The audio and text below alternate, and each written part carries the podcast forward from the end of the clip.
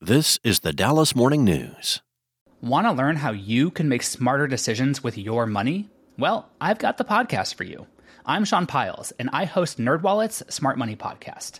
Our show features our team of nerds, personal finance experts in credit cards, banking, investing, and more. And they'll help you make the most of your money while cutting through the clutter and misinformation in today's world of personal finance.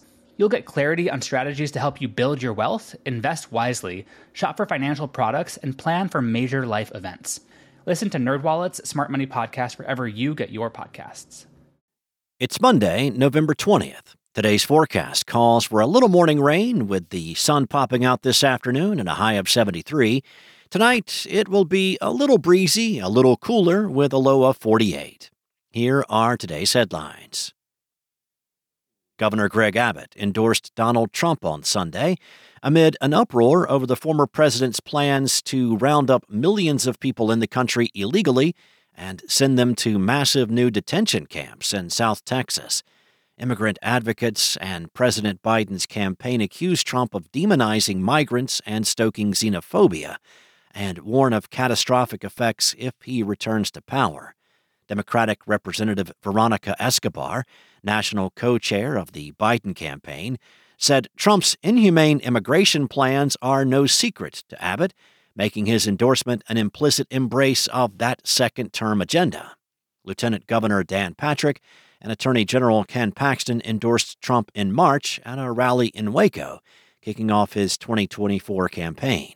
As part of his crackdown, Trump has vowed to ban travel from predominantly Muslim countries and reinstate the Title 42 emergency public health powers used to keep asylum seekers from entering the U.S. during the COVID 19 pandemic, this time on grounds that migrants carry tuberculosis and other infectious diseases.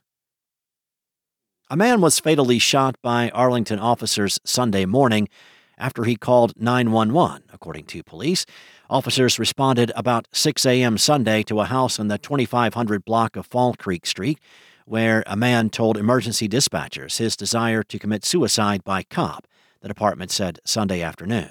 After setting up a perimeter outside the home, officers talked with the man on the phone in an attempt to de escalate the situation, but the man hung up and approached officers with a gun. Officers told the man to put down the weapon but he refused to do so, and multiple officers fired their service weapons at him.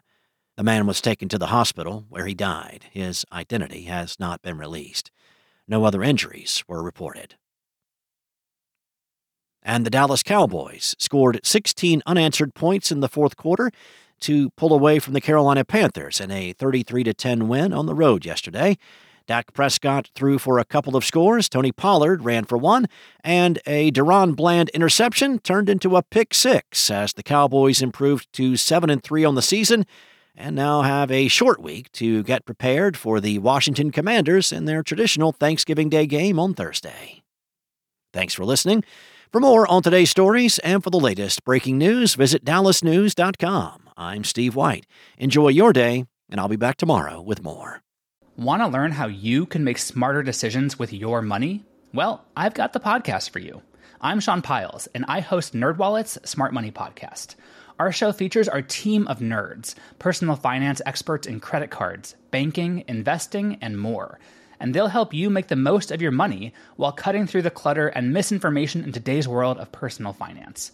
You'll get clarity on strategies to help you build your wealth, invest wisely, shop for financial products, and plan for major life events. Listen to NerdWallet's Smart Money Podcast wherever you get your podcasts.